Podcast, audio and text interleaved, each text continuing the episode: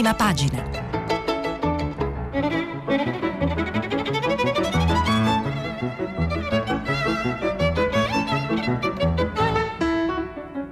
Questa settimana i giornali sono letti e commentati da Giovanni Bianconi, inviato speciale del Corriere della Sera. Per intervenire telefonate al numero verde 800 050 333. Sms WhatsApp anche vocali al numero 335 56 34 296.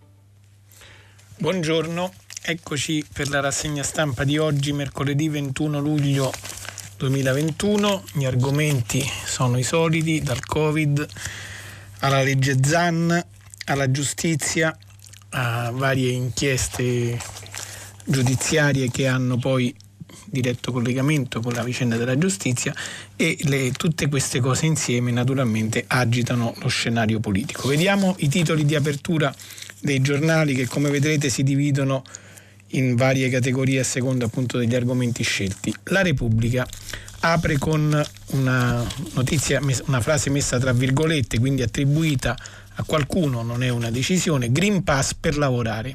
Di chi è la proposta? Confindustria pronta a chiedere il possesso del certificato di immunità per accedere a uffici e fabbriche. Per chi non vuole ottenerlo, cambio di mansioni e sospensione dallo stipendio.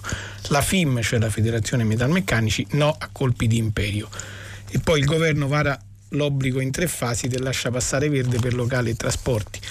La decisione del governo è anche il titolo di apertura del Corriere della Sera, decisione che avverrà presumibilmente oggi nel Consiglio dei Ministri. Green Pass scatta l'obbligo, sì delle regioni, spinta di Confindustria per introdurlo nei luoghi di lavoro, il governo prepara le misure, servirà per accedere a ristoranti, palestre ed eventi, balzo nei contagi. Poi nella prima pagina del Corriere c'è anche, a parte la notizia di Bezos nello spazio, la fotonotizia che c'è su molti giornali, ma anche DDL ZAN, DDL vuol dire disegno di legge, DDL ZAN e giustizia, battaglia a colpi di emendamenti e sono le tensioni dentro la maggioranza che vedremo. La stampa, Confindustria CGL, scontro sul Green Pass. La proposta, niente stipendio senza certificato vaccinale, parla Landini, segretario della CGL, hanno preso una botta di caldo. Il messaggero invece, quotidiano di Roma, apre sulla situazione romana. A Roma un contagio su 7, su 7 in tutta Italia. Nella capitale ieri 557 casi sui 3.558 in Italia. L'assessore D'Amato, effetto europei, si riferisce ai festeggiamenti. Replica della Federazione Italiana Gioco Calcio, uscita sbagliata. Regioni sia Green Pass per evitare chiusure. E poi c'è anche il titolo di taglio, cioè al centro della pagina, invalidità civile, boom di richieste, l'Inps in allarme.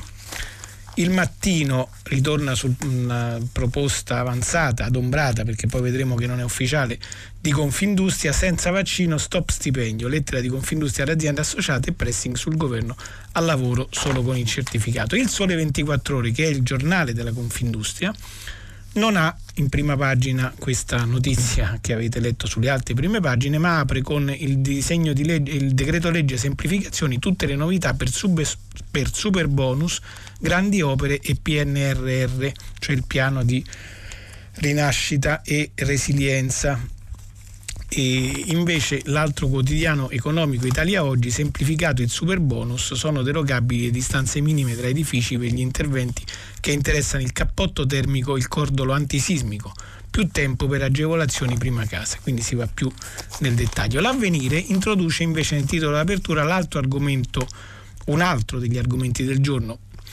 Pausa di riflessione. Sul disegno di legge Zan, una pioggia di emendamenti della Lega e quattro e quattro chiave di Italia Viva. Non so, quattro chiave non... Ah, quattro emendamenti chiave di Italia Viva.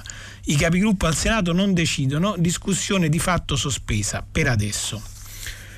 E poi c'è un'intervista al generale Figliuolo che cercheremo di vedere, pericolo varianti, pronti a più vaccinazioni. generale Figliuolo, il commissario governativo all'emergenza Covid. Anche il manifesto apre sulla vicenda del disegno di legge ZAN la guerra degli emendamenti. Dopo aver invocato un confronto sul DDL Zan, la Lega lo affonda con 700 emendamenti, 700 emendamenti. Verso il rinvio a settembre, percorso sempre più difficile. Sulla giustizia la trattativa arranca, più di 900 proposte di modifica dai 5 Stelle. La ministra Cartabia non arretra. Il foglio ha tanti titoli eh, sparsi nella prima pagina, ma il principale È un articolo di, del mm, direttore Claudio Cerasa che dice nel ventennale del G8 di Genova c'è una grande verità rimossa, gli eredi dei no global oggi si trovano nella destra sovranista. Eh, passando ai quotidiani che fanno riferimento al centrodestra, c'è Libero che proprio parte con, apre con la diatriba dentro il centrodestra, Forza Italia strappa vaccini obbligatori, gli azzurri spezzano l'asse con Salvini, a scuola solo professori immunizzati. Il ministro Carfagna non capisco la Lega sul Green Pass, Giorgia non romperà e alla coalizione manca Berlusconi. La verità ritorna sulla vicenda Confindustria, diciamo, l'incredibile proposta di Confindustria al governo senza Green Pass niente stipendio. E poi verso cabina di regia e Consiglio dei Ministri sulle nuove restrizioni spunta una lettera degli industriali che vogliono poter vincolare i dipendenti. Il tempo, i verbali inediti del Comitato Tecnico Scientifico, vaccini, ecco gli errori di Draghi, pressing dell'esecutivo a maggio sugli scienziati per abbassare a 50 anni le dosi di AstraZeneca. Figliuolo, se no mancano 5 milioni di fiale Pfizer. La colpa è delle autorità, ma puniscono gli italiani. E quindi qui si dà eh, praticamente conto del fatto che il CTS dava gli ordini agli ordini della politica, cioè si piegava alle esigenze della politica. Mentre invece il giornale Allarme negozianti, i costi del virus, i temori degli emergenti con un passaporto vaccinale non modulato e pochi immuni, il settore rischia una mazzata da un miliardo e mezzo di euro. Il fatto quotidiano eh, torna su un'altra vicenda che vedremo, salva ladri, Cartabia sbugiardata da tutti, quindi la riforma Cartabia della giustizia, la ministra dell'impunità è ormai isolata. Sullo stesso argomento il dubbio che invece ha una visione totalmente opposta. Cartabia sotto assedio, ma sulla prescrizione la ministra non cederà. Quasi mille emendamenti grillini per tornare al fine processo mai, l'improcedibilità è già una mediazione al ribasso per la Guarda Sigilli. Il, il domani invece apre su un'altra vicenda, le armi per la guerra dei sauditi sono in arrivo nel porto di Genova. Domani ci sarà una protesta. Da due anni un collettivo di portuali si oppone al transito delle navi della morte cariche di munizioni, esplosivi ed elicotteri usati in conflitto in Yemen. L'osservatore romano parla degli orfani del Covid, l'Unicef segnala una nuova emergenza, quelli di bambini che hanno perso uno o entrambi i genitori a, par- a, causa della pandemia, è una situazione che riguarda l'intero pianeta. E poi oggi c'è in edicola anche il settimanale Panorama che c'è una signorina seduta su una spiaggia che beve una grande foto che beve da un bicchiere, una bibita evidentemente, con il grande titolo Viva la libertà, l'emozione degli europei di calcio, le città e i musei che tornano a riempirsi, i concerti dal vivo. C'è voglia di normalità in quest'estate, tra notti magiche e un pizzico d'evasione, Panorama racconta luoghi, mode e tendenze delle vacanze perfette dopo un periodo difficile. E allora cominciamo a entrare dentro i giornali vedendo nelle pagine interne i vari argomenti di cui avete avuto un assaggio nei titoli di apertura. C'è questa vicenda del documento che è filtrato interno alla Confindustria e la prendiamo da pagina 3 della Repubblica. Eh, un articolo di Rosaria Amato che si intitola E Confindustria rilancia al lavoro con il certificato, chi non ce l'ha sarà sospeso. Eh, si dà notizia che in realtà è stata scoperta ieri dal quotidiano Il Tempo che ha pubblicato un'email che il direttore generale di Confindustria Francesca Mariotti aveva inviato ai direttori del sistema industriale, un'email interna dunque che esprime una posizione però eh, molto chiara dell'organizzazione industriale la forte preoccupazione per una nuova ondata della pandemia che potrebbe portare a nuovi stop della produzione, nuova cassa integrazione è una catastrofe da evitare, anche a costo di mettere sul piatto la sospensione della retribuzione per chi non intenda vaccinarsi e non abbia la possibilità di svolgere una mansione che non metta a rischio i colleghi. E qui si apre il testo dell'email. L'esibizione di un certificato verde valido dovrebbe rientrare tra gli obblighi di diligenza, correttezza e buona fede su cui, su cui poggia il rapporto di lavoro. In diretta conseguenza di ciò, il datore, ove possibile, potrebbe attribuire al lavoratore mansioni diverse da quelle normalmente esercitate, erogando la relativa retribuzione. Pagando, eh, qualora ciò non fosse possibile, il datore dovrebbe poter non ammettere il soggetto al lavoro con sospensione della retribuzione in caso di allontanamento dall'azienda. Parole dure che Confindustria non smentisce. La sospensione delle retribuzioni certo resta una soluzione estrema, ma anche la tutela della salute è un diritto dei lavoratori. E poi si dà conto del fatto che comunque è soltanto una bozza e ancora un documento di discussione interna. Si dice anche che Confcommercio è favorevole, invece dubita la Confesercenti, serve una soluzione concordata con i sindacati.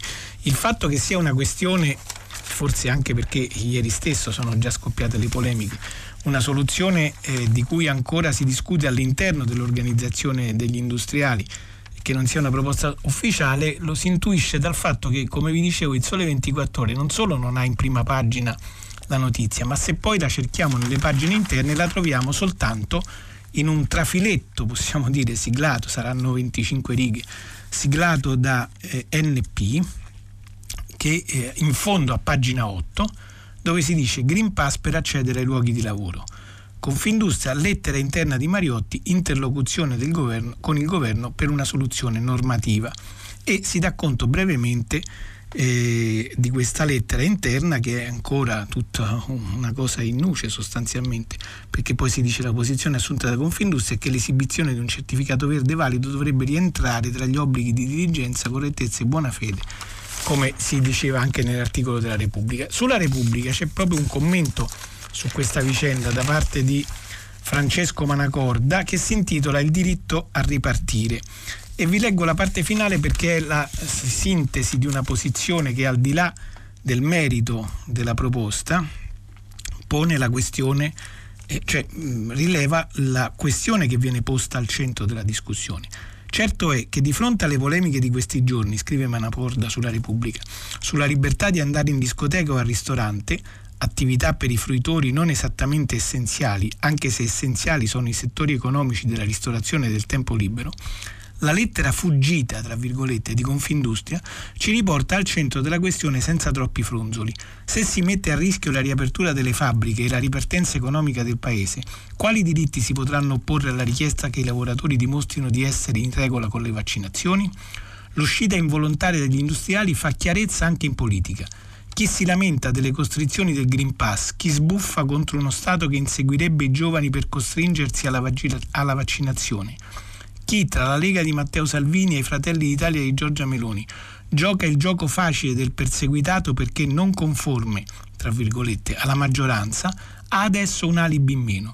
Gli sarà più difficile presentarsi come difensore degli interessi del paese e di una parte della sua classe produttiva. Sarà più naturale confinarlo nel recinto dei populisti in cerca di consensi a qualsiasi prezzo. E però da destra eh, cominciano già, eh, ci, diciamo, le reazioni negative dall'opinione, pubblica, dall'opinione di destra, diciamo così, perché a pagina 5 della Verità c'è un articolo di Daniele Capezzone che conoscerete come ex segretario del Partito Radicale per un periodo, poi diventato aderente a Forza Italia, adesso giornalista della Verità, lo, lo vedete spesso forse in qualche salotto televisivo serale o notturno, che dice che resta lo sconcerto e se possibile accresciuto, anziché attenuato da quanto abbiamo raccolto contattando Viale dell'Astronomia, che è la sede di Confindustria, per almeno tre ragioni. Primo, non si vede come si possa giustificare l'idea di travolgere in questo modo la libertà e la riservatezza personale. Chi la pensa così abbia il coraggio di non nascondersi dietro un dito e di proporre l'obbligo vaccinale tout court. Secondo, non ha senso, anche ai fini dell'efficacia della campagna vaccinale, aggredire così gli scettici. L'effetto sarà semmai quello di farli irrigidire e chiudere a riccio. Terzo, se si imbocca questa deriva fondamentalista e illiberale in termini di bi- biosicurezza, chi porrà limiti la prossima volta? Si potrà chiedere di scrivere in una norma l'obbligo di mostrare la propria password di posta elettronica, oppure di esibire le cartelle cliniche, oppure di dichiarare preferenze sessuali o di mostrare i siti internet visitati.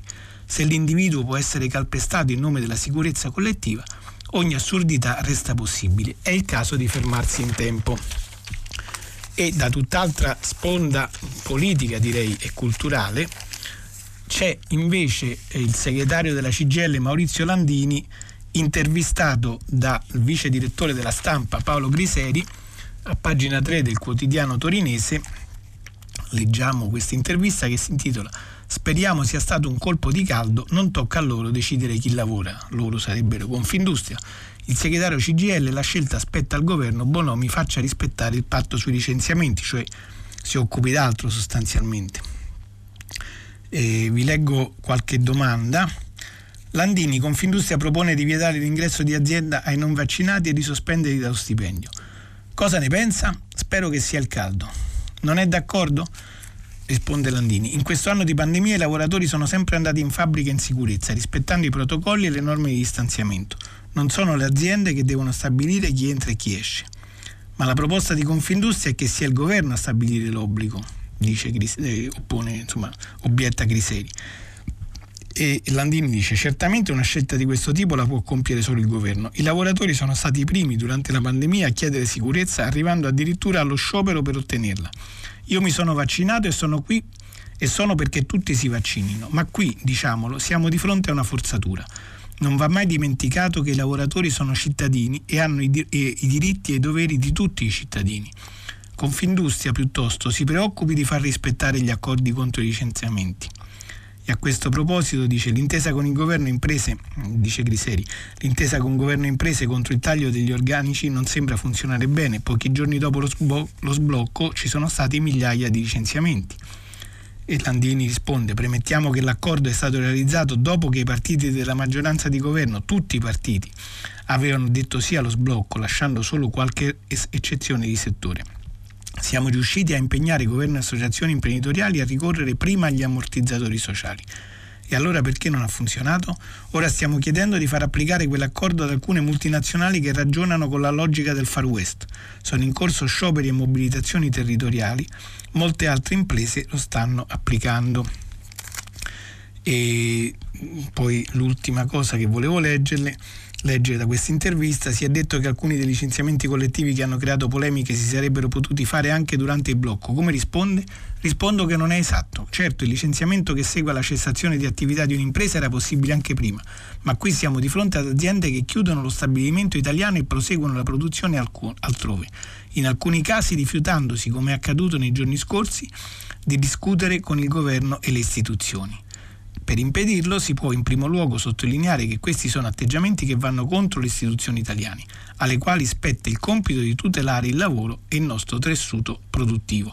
Serve una politica industriale che promuova investimenti in Italia e che faccia tornare qui il lavoro precedentemente delocalizzato e il Covid nel frattempo eh, corre, abbiamo visto anche se eh, i dati di oggi sono leggermente inferiori a ieri per quanto riguarda il tasso di positività, nel senso che un, eh, eh, si è riabbassata la percentuale un po' sotto il 2% dei tamponi rispetto, eh, positivi rispetto a tutti quelli effettuati, però il problema è che eh, a Roma c'è un contagio su 7, come vi dicevo è l'argomento di apertura del messaggero che poi a pagina 3 c'è un articolo di Camilla Mozzetti che riprende questa vicenda e anche la polemica perché eh, si pensa e si sostiene ed è verosimile che questo, questo balzo dei contagi eh, che, si che, si registra una settimana o dieci giorni dopo i festeggiamenti per la vittoria dell'Italia ai campionati europei eh, sia legato proprio a questo. E allora scrive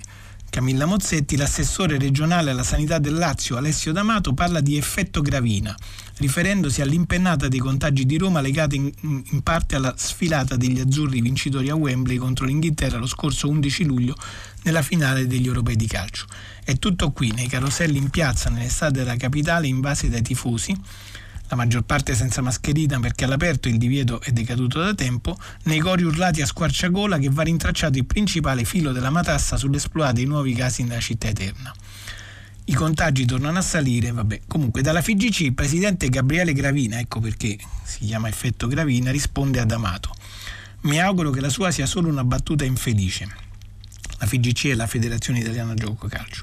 Associare a, una pers- associare a una persona la responsabilità della risalita dei contagi, che peraltro stanno subendo un aumento in tutta Europa, è a mio avviso inopportuno, istituzionalmente scorretto e non coerente con i comportamenti adottati dalla Federazione. Roma, questo di nuovo la giornalista che scrive, Roma comunque rappresenta in queste ore un unicum su cui pesano gli europei considerati i giorni trascorsi tra le feste e l'aumento dei casi. E poi la situazione comunque, dice l'assessore regionale D'Amato, è sotto controllo, i casi sono ancora destinati ad aumentare per l'effetto del calo di tensione in occasione dei festeggiamenti per gli europei che durerà ancora alcuni giorni.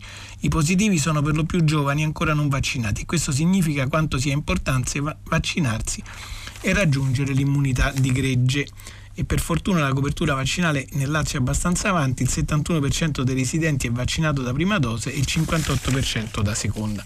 A proposito della immunità di gregge e delle vaccinazioni, l'avvenire a pagina 7 ha un'ampia intervista con il generale Figliuolo che come sapete è il commissario appunto all'emergenza Covid scelto dal mh, mm, primo ministro Draghi.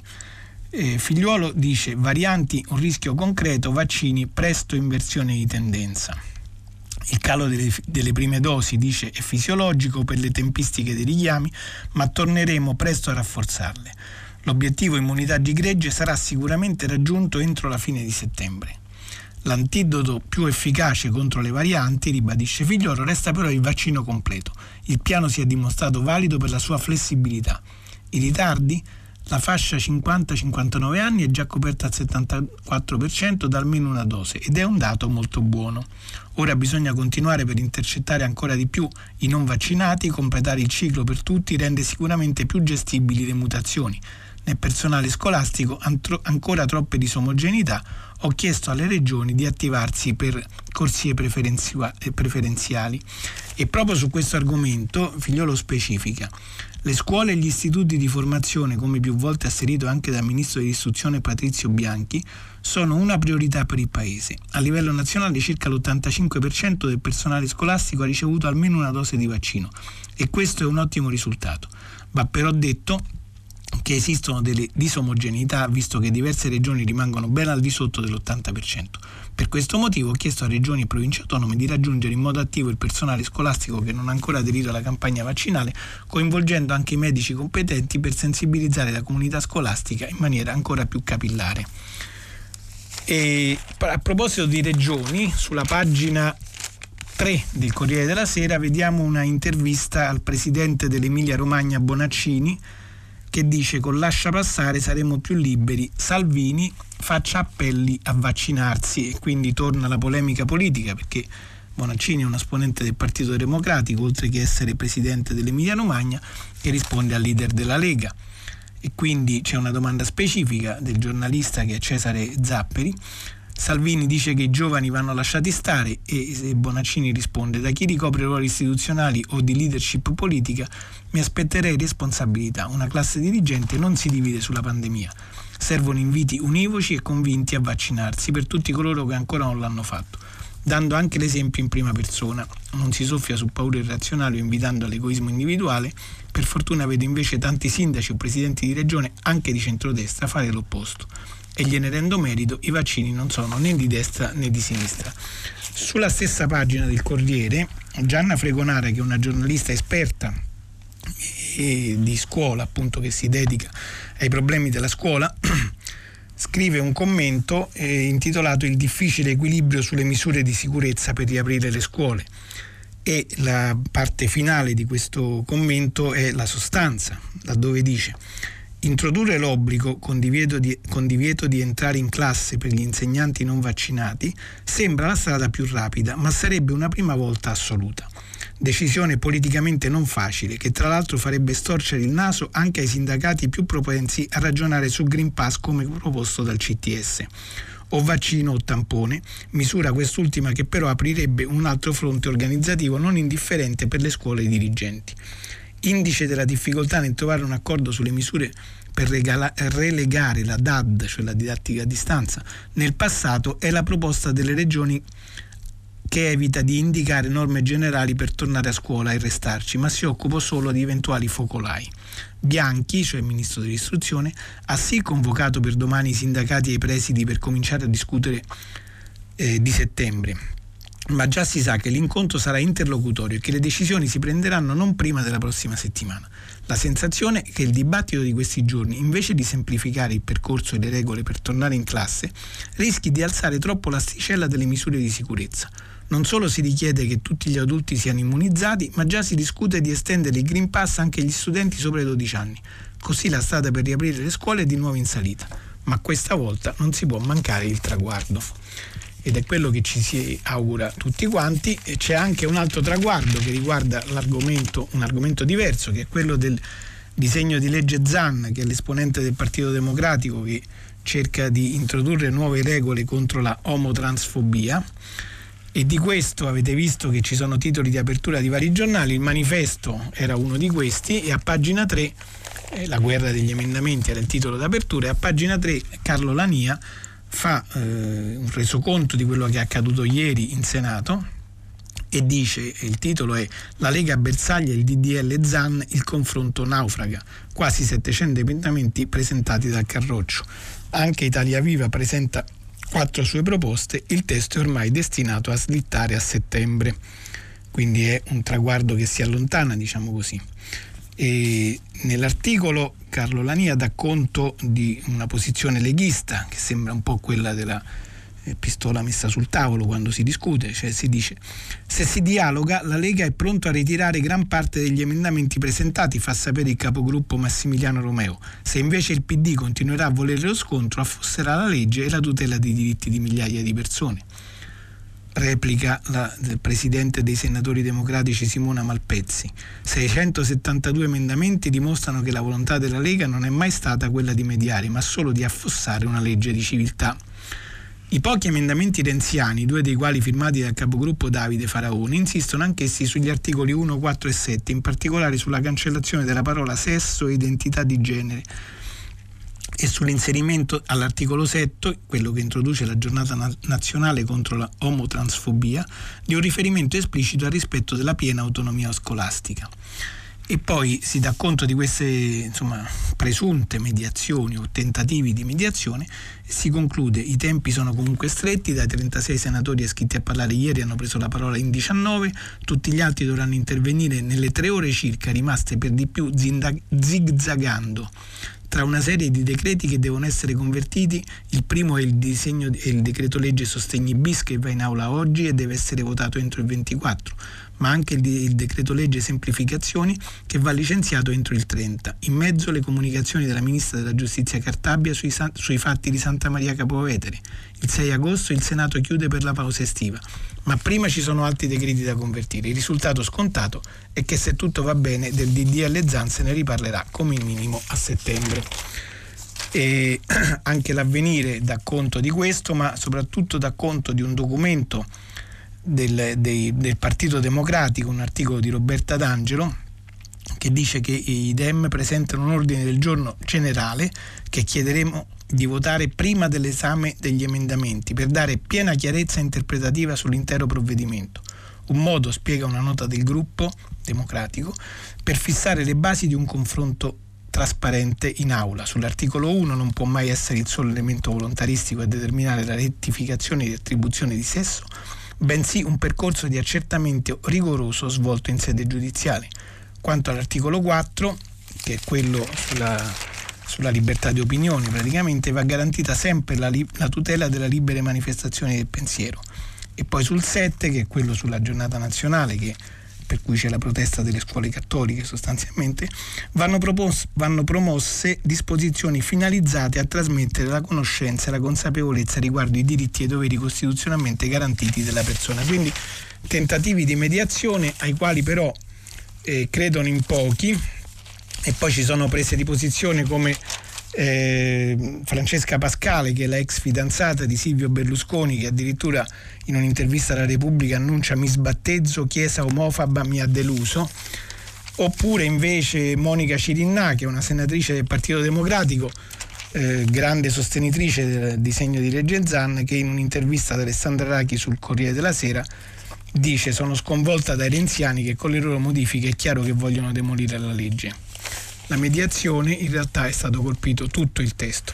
Ma su questo argomento volevo leggervi la breve nota, Massimo, nota quotidiana di Massimo Gramellini sulla prima pagina del Corriere della Sera che forse diciamo, riassume un po' la situazione con un fatto di cronaca che meglio di ogni altro fatto diciamo, fa capire qual è la situazione nel paese. E scrive Massimo Gramellini sulla prima pagina del Corriere di oggi. Il video delle due ragazze napoletane cacciate, cacciate in malo modo dalla spiaggia di Bacoli, in provincia di Napoli, perché lesbiche, resterà nella mia memoria, ma certo non per la scena in cui un anziano e sua figlia inveiscono contro di loro. L'anziano le accusa di dare il cattivo esempio ai bambini e nell'insultarle non si pone il problema se sia di cattivo esempio anche lui.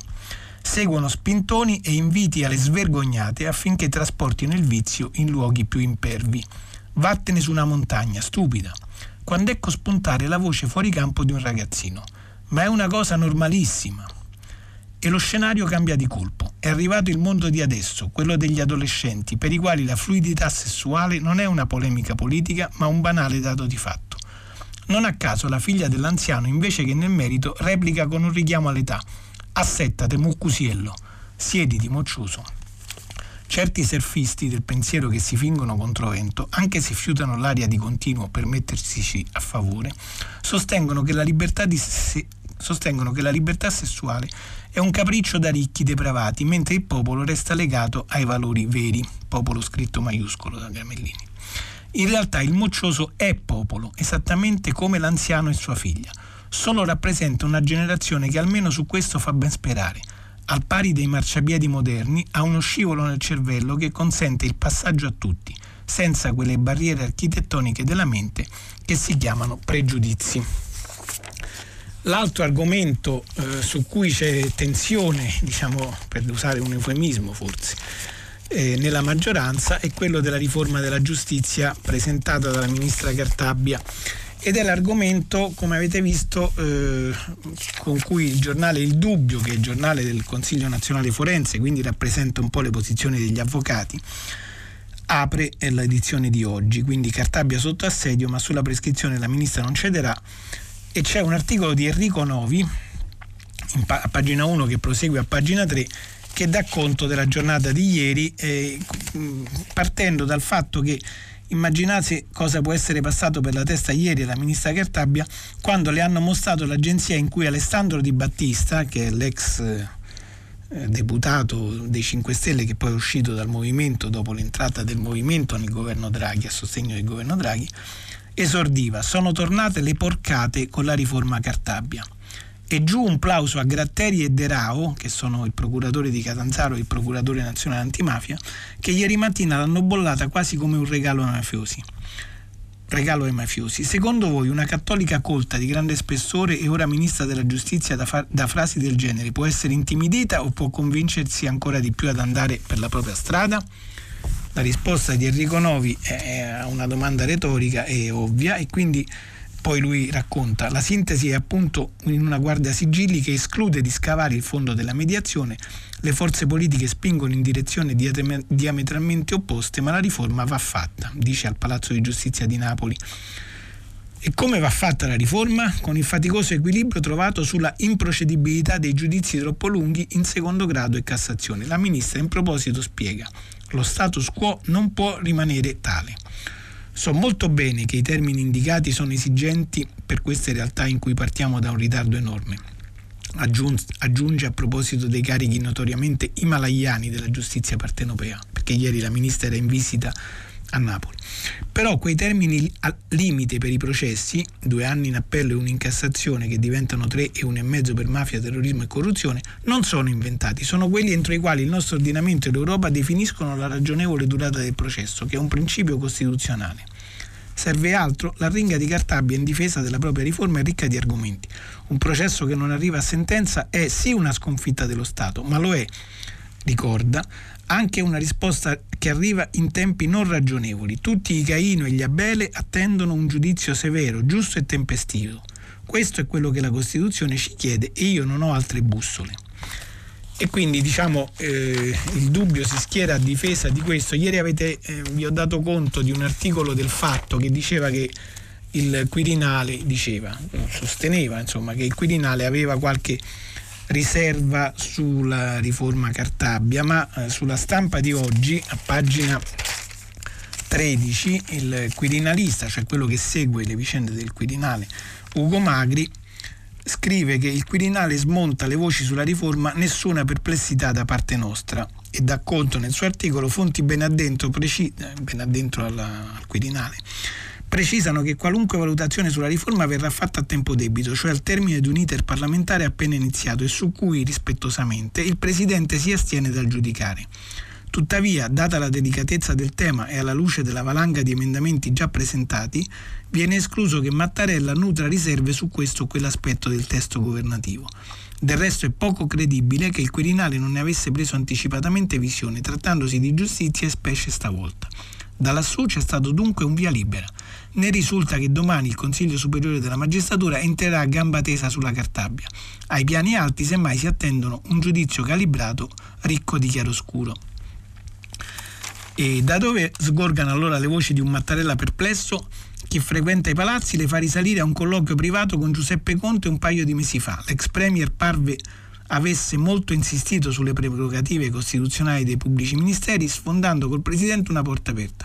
Ma a quel tempo la riforma Cartabia ancora non esisteva.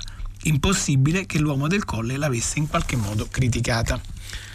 E su tutti i giornali si dà conto della trattativa in salita con i 5 Stelle.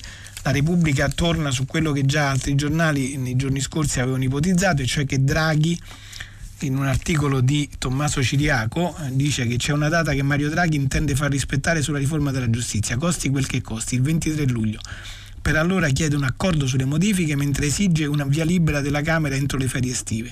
L'altro obiettivo, considerato imprescindibile, è che l'intesa politica si fondi sui circoscritti aggiustamenti tecnici e spazi via la montagna di emendamenti oltre 900 che i 5 Stelle hanno presentato.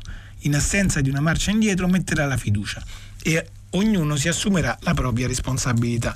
Vedremo se questo, perché il 23 luglio è dopodomani, quindi c'è poco tempo, conclude Ciriaco, comunque sospetti o progetti ancora embrionali e si riferisce alle appunto, trattative sulle soluzioni tecniche.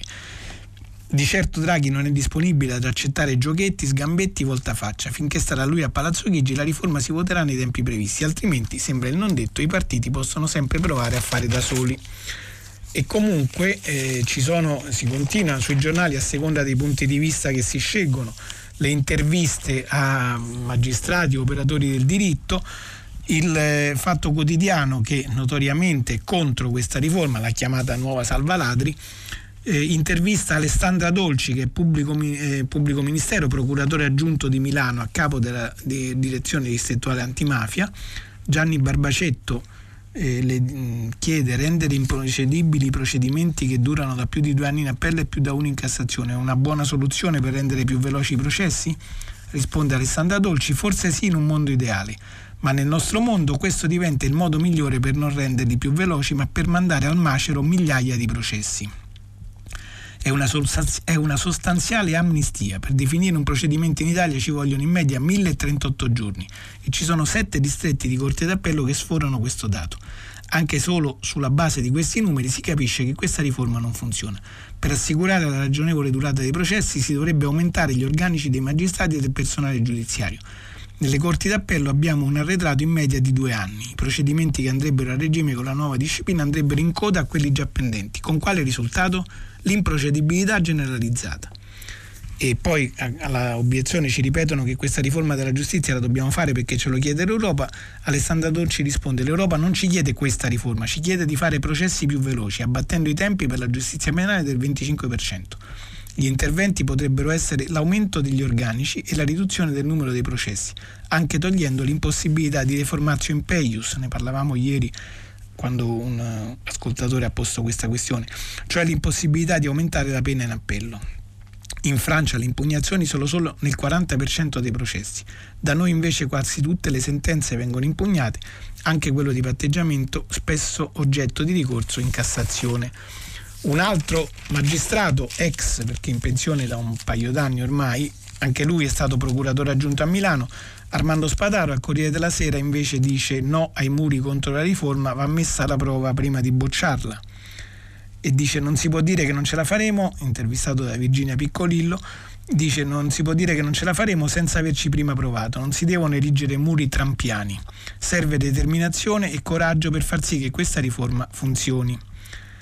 E dice che la, Armando Spadaro, ex procuratore di Torino, perché è stato anche quello di, cioè dopo essere stato procuratore aggiunto a Milano, impegnato contro mafia e terrorismo, non grida alla tagliola che manderà al macero centinaia di migliaia di processi. Perché? Perché è un'affermazione facile che però non tiene conto delle molte misure adottate per accelerare i processi. Saranno assunti magistrati, cancellieri e assistenti giudiziari in numero consistente. Se poi i magistrati saranno guidare sapranno guidare quanti non solo neolaureati vi saranno destinati, si otterranno ottimi risultati, come negli Stati Uniti. Certo, si deve trattare di, di strutture stabili, non temporali. Quindi, insomma, Spataro eh, diciamo, propone di vedere prima quello che accade. Sul foglio c'è un commento di Hermes Antonucci a pagina 3 che se la prende con la pericolosa logica forcaiola di Gratteri sulla prescrizione perché sostanzialmente dice che eh, tra chi dice che i processi durano troppo e chi invece eh, dice che altrimenti si mandano al macero, eh, non si può scegliere una delle due senza diciamo, tenere conto della Costituzione e quindi dice a sorprendere sono eh, però più che il ricorso a numeri fantasiosi è il ribaltone della logica compiuta da tanti magistrati dai megafoni di, del giustizialismo. Visto che i processi penali in Italia sono lunghissimi, allora eliminiamo la prescrizione così da garantire la cosiddetta certezza della pena. Pazienza se i processi continueranno a durare 8, 10 o 15 anni e se molti di essi si concluderanno con l'assoluzione degli imputati. Quindi tutto questo diciamo non è eh, logico sono rimasti eh, soltanto due minuti. Eh, a questo punto io vi volevo soltanto segnalare che sul eh, Corriere della Sera c'è un articolo di un altro quirinalista, Marco Breda, che a proposito della situazione politica dice inizia il semestre bianco, i timori del Quirinale, ora più responsabilità, dal 3 agosto non si potranno sciogliere le Camere, l'agenda di Mattarella che venerdì compie 80 anni e quindi dà conto del fatto che adesso eh, si tornerà probabilmente a una fibrillazione politica perché non c'è più diciamo, eh, la paura del scioglimento delle Camere e quindi i partiti che sostengono il governo potranno aumentare le loro richieste e così mettere in difficoltà il governo Draghi e di tutto questo ovviamente Mattarella è preoccupato e sarà vigile su questo. Ma a proposito di giustizia, eh, diciamo così, eh, river- che si riverbera poi sui casi concreti, sempre sul Corriere della Sera, a pagina 18, c'è una cronaca da Genova di Andrea Pasqualetto che dice Ponte Morandi, i due progetti mai realizzati, i PM avrebbero evitato il, dias- il disastro. In 2260 pagine le accuse e le date delle prescrizioni, le prime nel 2023 udienza preliminare dal 15 ottobre. Voi sapete che al processo, eh, questo processo, se ci sarà, eh, non si applicheranno le nuove norme eh, sulla prescrizione, né quelle attualmente in vigore della legge Bonafede, perché sono entrate in vigore appunto per i reati commessi dopo il 2020, a partire dal 1 gennaio 2020, né l'eventuale riforma Cartabia.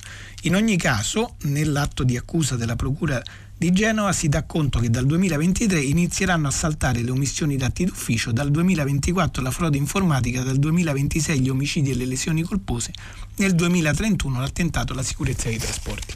Speriamo che per quel momento sarà chiuso il processo, noi nel frattempo chiudiamo la rassegna stampa e, e ci sentiamo dopo la pubblicità per il filo diretto con voi se vorrete chiamare. A dopo.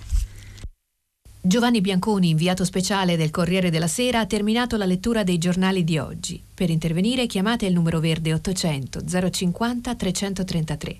Sms WhatsApp anche vocali al numero 335 5634 296. Si apre adesso il filo diretto di prima pagina. Per intervenire e porre domande a Giovanni Bianconi, inviato speciale del Corriere della Sera, chiamate il numero verde 800 050 333. Sms WhatsApp anche vocali al numero 335 56 34 296. La trasmissione si può ascoltare, riascoltare e scaricare in podcast sul sito di Radio 3 e sull'applicazione Rai Play Radio. Eccoci, allora, eh, prima di dare la parola al primo ascoltatore, volevo leggere un messaggio che mi è arrivato ieri tramite la redazione di prima pagina, che ringrazio ovviamente, la, di un signore che si chiama Michele Tonetto che si lamentava per quello che avevamo detto a proposito dell'anniversario della strage di Via D'Amelio dove morì Paolo Borsellino 29 anni fa. E dice il 19 luglio lettura imbarazzante sulla tesi pro e contro e la risposta agli ascoltatori e poi commenti. La mafia non aveva interesse e ha avuto più svantaggi dalla, dalla uccisione di Borsellino. Che brutta spiegazione. Pessimo, messaggio, pessimo messaggio forse non solo la mafia c'erano forse anche i servizi e fin qui seguo ma spero che alla fine della settimana non si dica che è colpa di Spelacchio e della Raggi. A questo punto esigo di sapere esattamente da che parte sta lei che legge. Fazia chiarezza prego. Allora, eh, Spelacchio e Raggi ovviamente non c'entrano niente, non so se c'entrano i servizi. Sicuramente c'entra il fatto che dal primo momento dell'esplosione di Via D'Amelio, dai primi momenti, gli investigatori hanno cominciato a ragionare sul fatto che eh, per la mafia in quel momento era diciamo una zappa sui piedi dare seconda, un secondo attentato dopo quello di Capaci di meno di due mesi prima per cui c'erano forse altri interessi e altre esigenze da, eh, anche mafiose ovviamente ma non solo mafiose da perseguire. Ed è una pista investigativa su cui eh, si lavora da tanto tempo e su cui ci, eh, ci si interroga. Non c'è niente di dietrologico, niente di scandaloso, niente di politicamente subordinato a questo, appunto la Raggi, Spelacchio, che poi sarebbe l'albero di Natale messo al centro di Roma, ma non, veramente non c'entra proprio niente. Nel frattempo dall'ultima ora di, del televideo leggiamo che a Palermo c'è stato un nuovo blitz con otto arresti, la seconda operazione antimafia in due giorni e quindi vuol dire che le indagini sul fenomeno mafioso proseguono. Sentiamo la prima telefonata. Pronto? Sì, buongiorno, dottor Bianconi. Buongiorno. Eh, buongiorno, mi chiamo Matteo e chiamo da Como. Eh, vorrei fare alcune precisazioni eh, sul tema della prescrizione e della riforma della giustizia che da una parte sono delle precisazioni diciamo tecniche, dall'altra parte sono anche forse un po' di, possono essere viste come delle insinuazioni dietrologiche. Mm. Eh, tecnicamente facciamo un esempio molto, molto pratico, mm, viene commesso un furto aggravato, pluriaggravato, eh, nel circondario di tribunale di Santa Maria Capovetere, quindi una zona dove questo tipo di reati di regola si verificano un po' come tutta Italia. Eh, il primo grado dura quattro anni, eh, diciamo quattro anni, eh, Santa Maria è abbastanza veloce come, sì. eh, come tempi di operatività. Eh, viene scelto il rito ordinario, si fa il rito ordinario e viene, c'è una condanna a quattro anni di reclusione e una provvisionale per la parte civile, mettiamo di 5.000 euro. Sì. Viene fatto ricorso mh, impugnativa in appello e si, è, si, sa, è noto che la Corte d'Appello di Napoli non è in grado di sì. celebrare eh, definitivamente, di arrivare a sentenza in due anni. Ora, il eh, furto aggravato, pluriaggravato, è punito con una prescrizione che può arrivare fino a dieci anni. Eh, quindi dice lei, scusi, sintetizzo, eh, quindi siccome poi dopo due anni la, il processo si interromperebbe, dopo sei anni si chiude tutto, mentre invece con l'attuale prescrizione si arriverebbe a dieci anni. Quindi c'è... Perfetto. La seconda considerazione, sì. il, reato, la, il, il, procedimento diventa, il, il processo è improcedibile, sì. quindi la sentenza di primo grado scompare e quindi scompare anche la provvisionale di 5.000 euro sì. che il povero, il povero, soggetto passivo del furto aveva comunque eh, ottenuto dal tribunale. Quindi sparisce la sentenza, il procedimento diventa mh, scompare nell'etere. Passiamo alla parte dietrologica che diceva lei.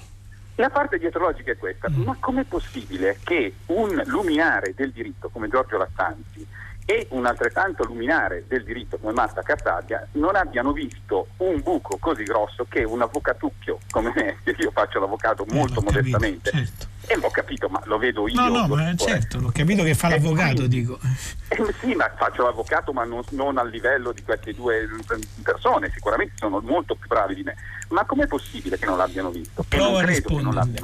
Prova a rispondere. Grazie, dottore. Allora, buona giornata. buona giornata. Il paradosso che lei ha messo in evidenza è evidente ed è stato sottolineato da subito, c'è stato subito un editoriale di Marco Travaglio, ma al di là dei toni eh, di Marco Travaglio è un problema effettivo questo qui, cioè che ci possono essere i paradossi per cui con la nuova legge si interrompe, con la nuova riforma Cartabia, si interromperebbe il processo prima di quanto accada ora con la prescrizione normale, al di là della legge Bonafede. Fermo restando che però ci potrebbe essere anche l'altro paradosso di, rispetto al caso che dice lei, cioè che siccome dopo la sentenza di primo grado con la legge Bonafede il reato non si prescrive più, quindi quell'appello può durare all'infinito, perché nella Corte d'Appello di Napoli sappiamo che ci sono in media 5 anni per celebrare un processo d'appello, quindi si arriverebbe, nel caso che ha fatto lei specifica, a 9 anni più chissà quanto in Cassazione, quindi o si prescrive uguale o comunque arriva dopo 10 anni o in ogni caso intorno ai 10 anni o lì vicino. Quindi comunque sono due cose che non vanno. Bisognerebbe in ogni caso cercare delle mediazioni rispetto a questi casi, Bisogna, infatti di questo si sta parlando, sono in corso. E il problema è che queste mediazioni sono politiche non tecniche. Cioè se ne stanno occupando i partiti e i rappresentanti di partito dando più peso, questo è il mio pensiero, eh, dando più peso alle loro posizioni politiche quindi agli slogan da eh, sciorinare in piazza o dalle bandiere da sventolare piuttosto che alla soluzione tecnica del problema. Dopodiché lei dice: Ma com'è possibile che Giorgio Lattanzi e Marta Cartabbia, il primo presidente della commissione che ha studiato la riforma e la seconda la ministra della giustizia, cioè due ex presidenti di Corte Costituzionale, non si rendano conto. Allora, intanto Lattanzi non aveva proposto questa riforma.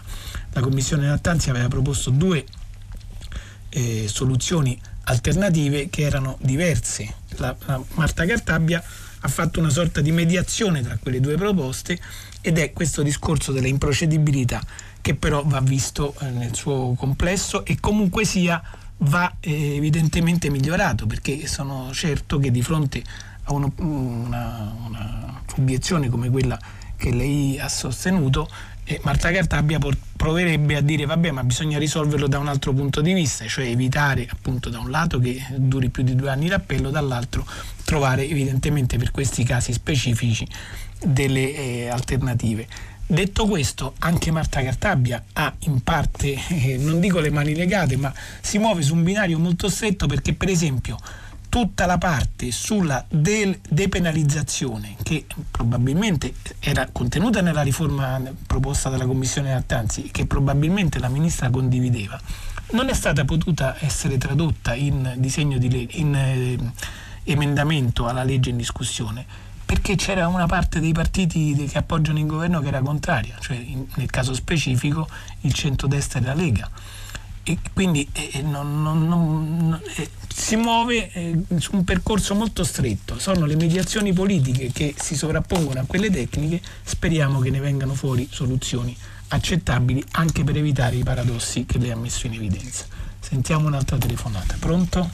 Sì, pronto, io sono Francesco, telefono da Sassuolo, buongiorno a tutti. Mi sente? Sì, sì, la sento. Ecco, le telefono a proposito del DDL ZAN e del Gran Can Can che si sta facendo perché mi preoccupa molto. Io per l'amor di Dio io sono per i diritti di tutti, son, non sono per le discriminazioni, io non discriminerei nemmeno i poveri nei locali di lusso, quindi io proprio sono esattamente contro le discriminazioni, però quello che temo e quello che penso che succederà è quello che è successo negli Stati Uniti dai quali noi copiamo sempre il peggio, cioè si cerca di fare, prendere piede, fare grandi discussioni sui diritti individuali a scapito dei diritti sociali e dei diritti collettivi tipo contratto generale dei lavoratori, allora si cerca di fare sempre condizioni, contratti bilaterali, contratti personali, protezione della società, eccetera, eccetera. Si cerca di dare, come hanno fatto in America in questi ultimi vent'anni, dei diritti individuali che riguardano l'individuo della persona, sempre a scapito di quelli sociali. Infatti i diritti sociali in Italia vengono ridotti sempre di più, così come sono stati ridotti sempre di più in America. Però mi scusi, non capisco per quale motivo il disegno di legge Zanna andrebbe a scapito di diritti collettivi. Andrebbe a scapito perché apre una discussione su dei motivi assai meno importanti di quelli che invece si dovrebbe affrontare, che sono i diritti sociali. Cioè non si possono fare due discussioni contemporaneamente? Si possono fare, mm. però non si fanno. Ah, ecco, vabbè, e questo ecco, è un, pro- è un problema accorta, degli attori. Se certo. ne sarà accorta anche lei che non si fanno, vero? Se ne sarà accorta anche lei che sui diritti sociali c'è un silenzio buio sui diritti della società, sui diritti delle classi intere dei lavoratori c'è un silenzio che è notte Beh, insomma, oggi... Si parla solo di contratti bilaterali, si cerca sempre di fare un contratto te, me, me e te, senza tenere conto che esistono delle categorie intere che si chiamano lavoratori, delle categorie intere che si chiamano poveri.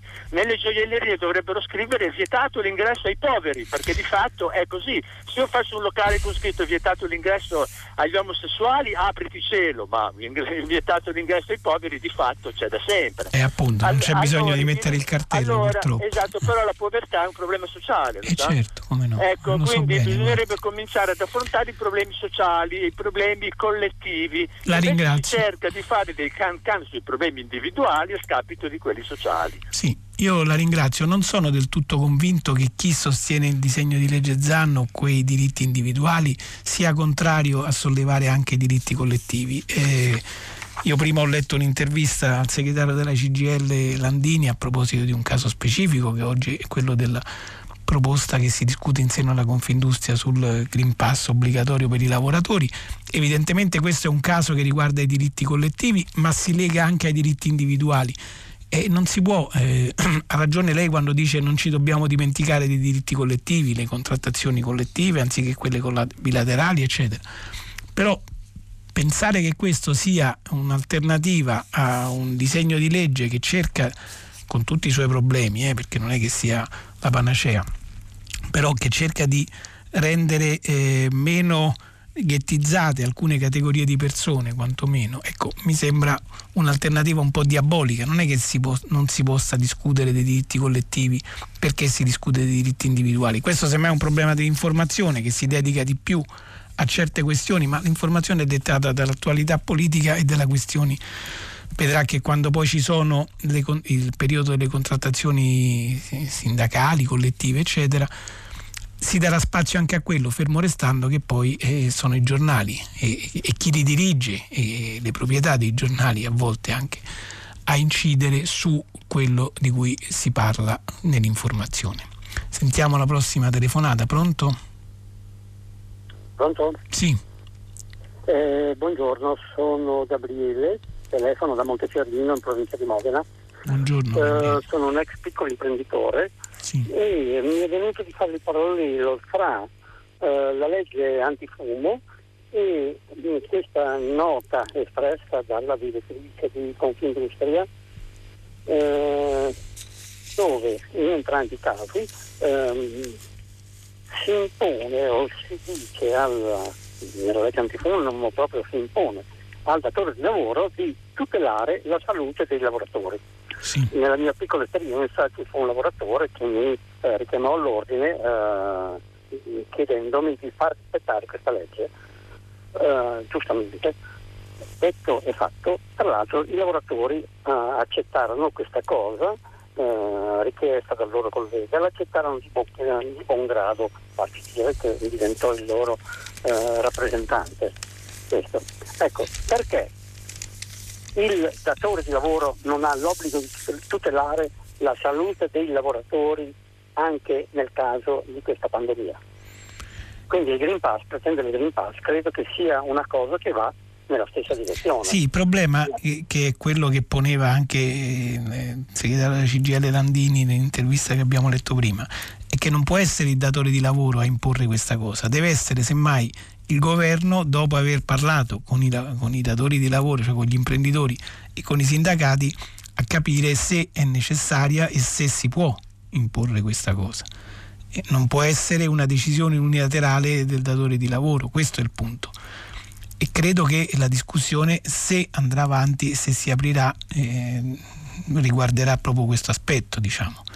Fermo restando che poi qui stiamo parlando di una situazione dove si entra proprio nel campo della sfera privata, è tutto il discorso generale del Green Pass, no? cioè si entra nel fatto dell'autodeterminazione delle persone e nel rispetto, diciamo così, delle prerogative individuali. Quando poi però queste prerogative hanno un impatto e hanno una conseguenza sul contesto sociale nel quale ci muoviamo, allora eh, eh, si entra in questa discussione. Il discorso del Green Pass obbligatorio, diciamo anche per fare altre attività, certo è che quella del lavoro non può essere come il fatto di andare in discoteca, ma su questo eh, almeno come diceva l'articolo di Francesco Manacorda sulla Repubblica che vi ho letto, pone la questione al centro, cioè questa storia dei vaccini obbligatori non può essere soltanto una questione ideologica, ma ha a che fare con la vita quotidiana delle persone. Così come con la vita quotidiana hanno a che fare le riforme sulla giustizia, vedo un paio di messaggi che criticano quello che ha detto l'ex procuratore di Torino Armando Spataro. Proviamo e poi vediamo,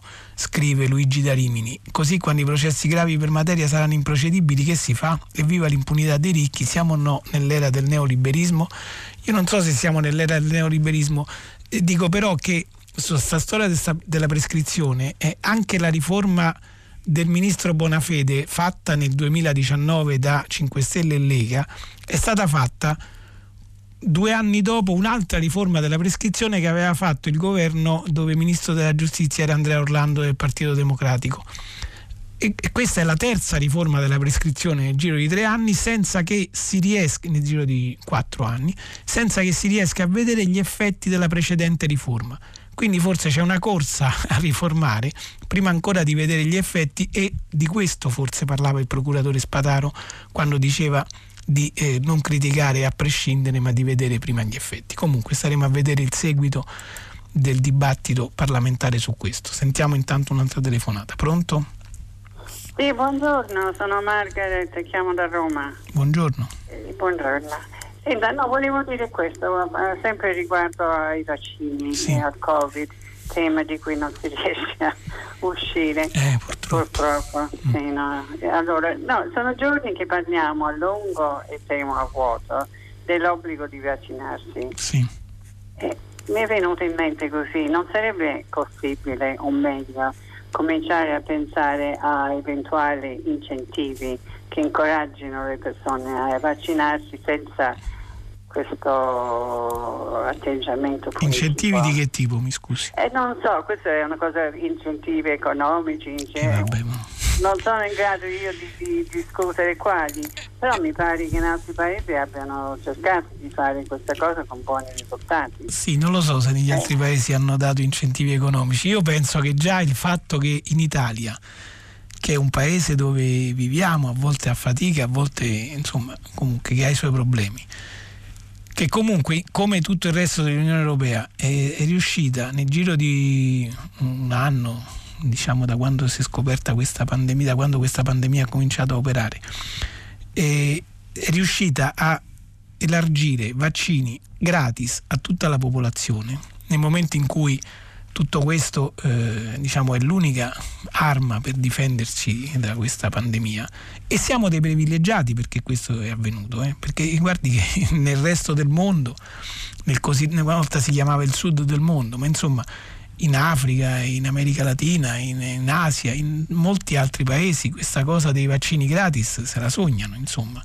Ecco, noi già siamo un paese fortunato per questo adesso immaginare addirittura incentivi economici per far vaccinare, semplicemente eh, si sta discutendo del fatto che se ti vaccini e sei vaccinato e quindi non sei un rischio per gli altri, puoi fare delle cose che altrimenti eh, forse è meglio che non fai perché puoi mettere a rischio la libertà degli altri e la salute degli altri. E quindi questo dovrebbe essere un incentivo sociale, diciamo così, non economico. Bisognerebbe cominciare dall'educazione civica, capire che la propria libertà e la propria autodeterminazione non è che finisce dove comincia quella dell'altro, mm, questo, ma semplicemente si deve conciliare, con, viviamo in una comunità, quindi non è che ognuno, se ognuno sta chiuso a casa sua fa quello che gli pare, nel momento in cui esce ci sono delle regole da rispettare. Vedremo adesso, oggi c'è il Consiglio dei Ministri, quali regole verranno messe, temo che l'incentivo economico per vaccinarsi non ci sia. C'è una cosa, eh, un messaggio di Armando da Grosseto, di nuovo a proposito della giustizia. Chiudere un processo per decorrenza dei termini può andare bene purché passi in giudicato l'ultima sentenza regolarmente emessa. Eh, questo non credo che sia possibile, ma ehm, ehm, mancava una risposta che dovevo al primo ascoltatore, a Matteo da Como, l'avvocato, che diceva che con, con l'improcedibilità scompare la sentenza di primo grado e anche la parte lesa e che eventualmente aveva ricevuto un risarcimento dal reato verrà danneggiata. Ecco, nel disegno di, nelle, negli emendamenti previsti dalla, dalla ministra Cartabia c'è anche l'ipotesi che invece la sentenza emessa venga comunque mandata al giudice civile che valuterà eventualmente, tenendone conto, se eh, andare avanti col risarcimento. Questa è una cosa non semplice ovviamente che va discussa, però ecco anche la ministra si era posto, anche chi sostiene quella riforma si sta ponendo questo problema. Sentiamo un'altra telefonata, pronto? Pronto? Oh, sono Lucio Topadova. Ah, buongiorno, ecco, adesso la sento. Buongiorno, buongiorno. Eh, senta, io volevo intervenire sulla riforma Cantabria. Sì. Eh, per, eh, così, per fare un'osservazione, in quanto così si parla di, così, di, di contingentare la durata dei processi, eh, ma, la, ma, la, lunga durata non è forse dovuta così, agli organici sottodimensionati dei tribunali, eh, alla mancanza di investimenti in tecnologie, eccetera. E credo che eh, prima di mettere la tagliola ai processi si dovrebbe partire da questi investimenti, eh, altrimenti qualsiasi eh, durata, eh, addirittura che poi renda eh, quasi improcedibili i processi, eh, verrà facilmente aggirata e questo con sommo gaudio, con somma felicità degli indagati, ovviamente economicamente potenti e facoltosi, quindi eh, quegli indagati che hanno la possibilità di eh, prolungare eh, sine die i processi e questo sarebbe ovviamente poi la negazione della giustizia.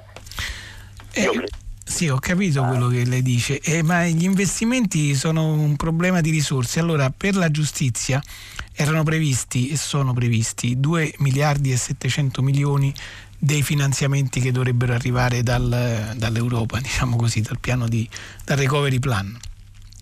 E, e, questi dovrebbero in gran parte andare eh, appunto nell'assunzione di nuovi organici, come diceva lei, che spesso sono sottodimensionati oppure non riempiti eh, come dovrebbero, non a regime. È chiaro che l'investimento, la tecnologizzazione del processo per renderlo la, per renderlo la tele, telematico, il processo telematico per renderlo più rapido, sono eh, cose che già si, stanno, già si sta tentando di fare. E, però poi ci sono anche le regole da stabilire sulla durata dei processi, eh, perché ripeto, eh, sulla prescrizione, che tra l'altro mm, forse l'avevo detto già l'altro giorno, le prescrizioni dopo il, la sentenza di primo grado, cioè quelle su cui interviene la riforma Bonafede e su cui interverrà ora la riforma Cartabia se venisse approvata, eh, sono una minima parte delle prescrizioni, quindi stiamo parlando di un piccolo, diciamo, sono meno del 25%, mi pare il 20%. Quindi il problema delle prescrizioni comunque rimarrebbe in gran parte irrisolto da queste riforme, perché la prescrizione di fatto è un istituto giuridico che serve a non tenere le persone sotto processo per tutta la vita, insomma per tanti anni, per molto tempo. Ecco. E non è che una cosa esclude l'altra, è chiaro che se, ci, se, si fanno investimenti per velocizzare i processi, cosa che nessuno vuole non fare, problema sono le risorse che in parte adesso arriveranno e quindi si tratta di investirle bene e la capacità di applicare queste di applicare le eventuali integrazioni di personali, di organici o le innovazioni tecnologiche. E si sta tentando di fare tutte e due le cose, però lasciare una riforma eh, come quella per cui si può rimanere sotto processo per tanto tempo siccome è un problema politico che stanno ponendo i partiti che sostengono il governo e da questo non si può prescindere perché se c'è mezza maggioranza che dice questa cosa la dobbiamo fare e l'altra mezza no bisogna trovare una mediazione tra le due cose e cercare di risolvere il problema non credo che da sola Marta Cartabbia avrebbe posto il problema o forse sì ma avrebbe forse trovato una soluzione eh, che è quella che piacerebbe a lei e non quella eh, che deve trovare tenendo conto di tutte le posizioni di tutti i partiti anche opposte che la sostengono. Sentiamo un'altra telefonata. Pronto? Sì, pronto, buongiorno. Buongiorno. Buongiorno, mi chiamo Francesca di Varese, sono di Varese, buondì. Sì. Io volevo intervenire, ma lei ha già risposto più e più volte anche a quello che io eh, vorrei commentare e mi ha risposto esattamente con le parole che, che mi, insomma, che, che userei io. Eh, Però io volevo intervenire sul, uh, sull'ascoltatore di Sassuolo che con grande veemenza ha parlato di diritti sociali e di diritti individuali. E allora mi dico, avendo poi ascoltato l'articolo sulla eh, proposta della Confindustria di imporre il Green Pass ai lavoratori, mi dico, mi domando se questo non è un diritto sociale, un diritto sociale di tutti che viene ideologicamente ostacolato da Landini che prende una posizione che evidentemente è cavalcata oggi dai partiti di destra perché è sicuramente un bacino di voti in eh, nome di una pseudo libertà, perché il fatto di non vaccinarsi è una pseudo libertà. A me la mia docente di storia e filosofia del liceo di tanti anni fa aveva insegnato, come lei ha ricordato, che nostro, la nostra libertà finisce dove comincia quella degli altri. Si tratta di conciliare giusto appunto queste libertà. Ma siamo in un'emergenza pandemica e non abbiamo molte chance. Quindi il vaccino deve essere reso eh, obbligatorio attraverso il Green Pass. Non ce lo impongono, giustamente, se uno non lo vuole fare può andare a vivere tranquillamente sull'eremo, può rimanere chiuso in casa, ma non deve avere contatti con gli altri, perché qui si stanno contagiando persone che hanno già avuto la doppia dose di vaccino e non vanno in ospedale, però fanno la quarantena eh, fiduciaria. Se invece non fossero vaccinate, molto probabilmente andrebbero a riempire gli ospedali. Allora forse bisognerebbe dire se non sei vaccinato, non hai voluto vaccinarti, in ospedale non ci entri, lasciamo il posto agli altri, che hanno eh, dovuto so. aspettare anche tutta una serie di... Ehm, di tempi e di allungamenti sulle terapie eh, oncologiche e non solo, o terap- mh, malattie gravi perché c'era il covid e, e infatti, questo, eh, io la ringrazio. Allora guardi questo eh, lei ha ragione da, da, questo punto di vista cioè che eh, il fatto di riempire gli ospedali con il Covid ha lasciato indietro malati di tumore e la prevenzione soprattutto sul tumore che non sono stati presi in tempo probabilmente, il che è un, gravissimo problema, un dramma insomma per tante per migliaia di persone evidentemente. Dopodiché dire tu non ti sei vaccinato e quindi non ti curo eh, non si può fare perché la Costituzione stabilisce che il diritto alla salute è di tutti, anche di chi non si vuole vaccinare e, e insomma se si presenta qualcuno all'ospedale malato e non si è vaccinato si deve curare lo stesso. L'altra eh, cosa che volevo mh, mm, non... Insomma, rispetto a quello che lei ha detto, precisare, non credo che Landini dica quelle cose per fare l'occhiolino alla destra o comunque per andare incontro alle esigenze rappresentate dalla destra, lui pone un problema di chi decide, cioè non possono essere i padroni, come si diceva una volta, o comunque eh, gli industriali, gli imprenditori a decidere chi può entrare in fabbrica e chi non può, deve essere lo Stato, il governo e quindi questo è il senso della sua posizione, non credo che sia per eh, diciamo, andare incontro alle posizioni della destra. C'è un messaggio di Giuseppe Aldo che volevo leggere a proposito del Covid, delle, della pandemia, se, cioè, dell'ondata di infezioni che c'è stata a Roma, forse dovuta, anzi senza forse, forse, eh, dovuta ai festeggiamenti per gli europei, ma degli sia pure involontari alleati dei produttori di vaccini che hanno autorizzato i maxi schermi per gli europei di calcio non si parla. A Milano i maxi schermi sono stati vietati, a Roma no. Cosa c'è? Si teme di disturbare le corse elettorali?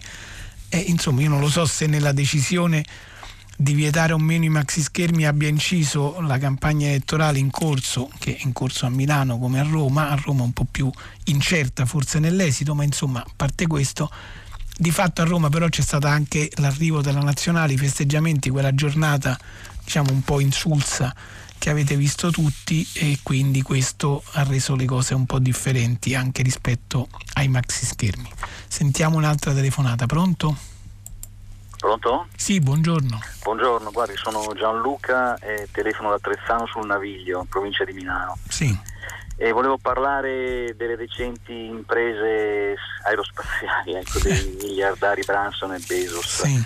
Ecco, sono ovviamente due imprese che hanno dell'incredibile, sono affascinanti, meravigliose, fare, fanno sognare chissà quante persone e, e, sono anche frutto dell'ingegno di tanti, decine, centinaia di tecnici aerospaziali, per cui tutto questo molto bello, però ovviamente si scontra cioè, tutto ciò con eh, il grave problema del surriscaldamento globale della nostra terra che ormai è assodato e, e fa preoccupare tutti. Eh, per cui eh, pur essendo appunto imprese meravigliose vanno stigmatizzate assolutamente bisognerebbe bisogna eh, cercare di bloccare sul nascere questo tipo di, di, di attività che per ora ovviamente eh, riguarda, riguarderà poche persone, eh, però in futuro chissà, magari potrebbe anche prendere piede. Allora concludo, volevo solo citare due brevi frasi, vado un po' a memoria, ecco, di un astrofisico francese, nonché un ambientalista, Aurélien Barreux, che nel suo libro che consiglio di leggere, che si intitola Ora, questo libro, Ora, dice eh, i trasporti aerei sono tra i principali, eh, principali forme di inquinamento e anche partecipano attivamente al surriscaldamento globale e prendere l'aereo ormai sia per lavoro che per turismo Va bene, le, le chiederei di essere grave. più breve perché siamo in chiusura. No, qui. Sì, che è da considerare un atto grave prendere l'aereo ormai, purtroppo. Con, concludo, concludo, per cui Grazie. Ecco, volevo stigmatizzare queste imprese aerospaziali. La ringrazio e insomma lei ha delle ragioni forse perché eh, il problema dell'inquinamento, del riscaldamento globale e tutto il resto e nel momento in cui si celebrano queste imprese poi fatte dall'uomo più ricco del mondo eh, che dice che è il giorno più bello insomma non devono passare in secondo piano. A questo proposito c'è Nino D'Atatanto che dice curiosi di sapere dove vanno a finire i soldi con cui ingrassano Amazon ogni minuto delle vite, delle loro vite, in un razzo sparato a 100 km d'altezza per, copo, per poco più di 10 minuti, compreso il ritorno in un morbido atterraggio. Un bello sfizio per Bezos e compagnia, anche se il furbacchione certamente sfrutterà questo giochino per fare altri miliardi. È una magra soddisfazione per noi considerando che a malapena riusciamo ad andare sulla spiaggia sotto casa. Sentiamo la prossima telefonata, pronto? Pronto? Sì, buongiorno. Pronto? Sì, io la sento, buongiorno. Può parlare? Pronto? No, non sente. Andiamo a un'altra telefonata, vediamo se c'è. Pronto? Pronto? Sì, buongiorno. Posso parlare? Sì, può parlare. Pronto, salve, sì. salve. Eh, mi chiamo Michelangelo, chiamo da, da Pisa, sì. anche se sono originario della Liguria. Niente, io volevo, a proposito del Green Pass, sì. parlare del fatto che ormai c'è questa diciamo, campagna di linciaggio verso i Novax, quando in realtà non siamo tutti Novax, ma io ad esempio ho avuto grandi difficoltà a prenotare il vaccino, sono riuscito a prenotarlo ora per il 5 settembre. Eh, e so. di fatto mi si prospetta il fatto di chiudermi la possibilità di fare qualsiasi attività quando è vero che io non sono stato incollato tutti i giorni nel telefono per cercare di prenotare il vaccino, ma ho fatto 15 tentativi. Testimoni, messaggi che mi sono arrivati di codici da inserire. Perlomeno qua in Toscana si sono avute delle grosse difficoltà. Io tra l'altro quest'inverno insegnavo, ero insegnante a scuola e e quindi adesso deve aspettare il 5 settembre. 5 settembre e il 17 settembre per il richiamo. No, ma questo è un problema che, che non ha niente so a che come vedere. Farò, se veramente se, eh, sarà l'obbligo vaccinale per gli insegnanti, io adesso mi pongo questo problema, perché io sarò totalmente vaccinato il 17 ottobre, dato in cui la scuola già iniziata. Eh certo, Vabbè, questo sarà un problema da risolvere. È chiaro che questo fa- non ha niente a che vedere con i Novax, no? Cioè sono posizioni diverse. E un conto è eh, rifiutare per principio la vaccinazione e pretendere che questo non abbia effetti sulla propria vita sociale e un conto è voler fare il vaccino e non riuscirsi. Insomma, questo è un problema vero, così come chi non riesce a scaricare il certificato vaccinale o appunto questo passaporto vaccinale chiamato Green Pass. Sono problemi tecnici da risolvere e questo è un, è un problema. Forse abbiamo un minuto o poco più per un'altra telefonata, vediamo se c'è. No, mi sente? Sì, la sento, spero Mi che sia sente? quello di prima che prima non sentivo. Sì, sono Antonio, chiamo da Roma e faccio l'avvocato. Sì, Voglio dire due cose. Eh, la prima è questa, che la questione sulla discussione della giustizia sì, è nata da un binario morto, perché è nata da una eh, idea sbagliata sulla prescrizione del ministro Bonafede, sì. che non sapeva che la prescrizione di un reato minimamente grave come una ricettazione è di 18 anni e mi sembra un tempo assolutamente rilevante. Eh, direi. E la seconda questione, e parlo soltanto della giustizia penale, cosa della quale io mi occupo, Sì. è che non si affronta il tema vero della giustizia, che è il problema del carcere. È il problema del carcere, del reinserimento dei condannati, della capacità di fare attività lavorativa, della capacità di bloccare la recidiva, le attività sociali nei confronti dei minori a rischio. Questo è il problema che diminuirà la quantità di processi in Italia. Finisco dicendo l'esempio della Danimarca è lampante su questo punto di vista, che oggi si apprestano a chiudere gli istituti penitenziari perché non c'è più gente che possa andare in carcere. Questa materia non viene mai affrontata. Grazie. Prego, io la ringrazio. Lei pone un problema vero. È vero che eh, la, la, riforma Bonafede nasceva dopo che, no, ho detto prima, c'era già una riforma della prescrizione che il, di fatto allungava per certi reati i termini appunto fino a 18 anni, quindi diciamo intervenire per bloccarla dopo il processo d'appello è stata più una questione di principio che non una questione eh, reale. Però è vero anche che invece c'erano processi che si prescrivevano, ripeto, è una questione di numeri e di priorità. Il 20% circa delle prescrizioni avviene dopo il processo d'appello, si è deciso di intervenire lì probabilmente Bonafede avrebbe messo anche prima, eh, come, per come la vede lui, il divieto, cioè il blocco della prescrizione. L'ha messo lì perché poi c'era la Lega, c'erano gli alleati, c'è sempre la mediazione politica da trovare. Dopodiché il discorso del carcere che lei fa è verissimo, ne abbiamo parlato nei giorni scorsi a proposito delle percosse, ma il carcere ovviamente non è solo percosse, è reinserimento, è eh, risocializzazione, è fare in modo che si restituiscano alla società persone recuperate alla società. E tutto questo credo che sia ben presente alla ministra Cartabia che infatti il, sul carcere ha intenzione di intervenire e l'ha già annunciato. Noi intanto ci fermiamo per oggi, dopo il giornale radio Nicola La Gioia conduce pagina 3 a seguire le novità musicali di primo movimento e alle 10 come sempre tutta la città ne parla, approfondirà un tema posto da voi ascoltatori, ieri è stato ricordato il G8 di Genova. Potete riascoltarsi sul sito di Radio 3, ci sentiamo domani se volete.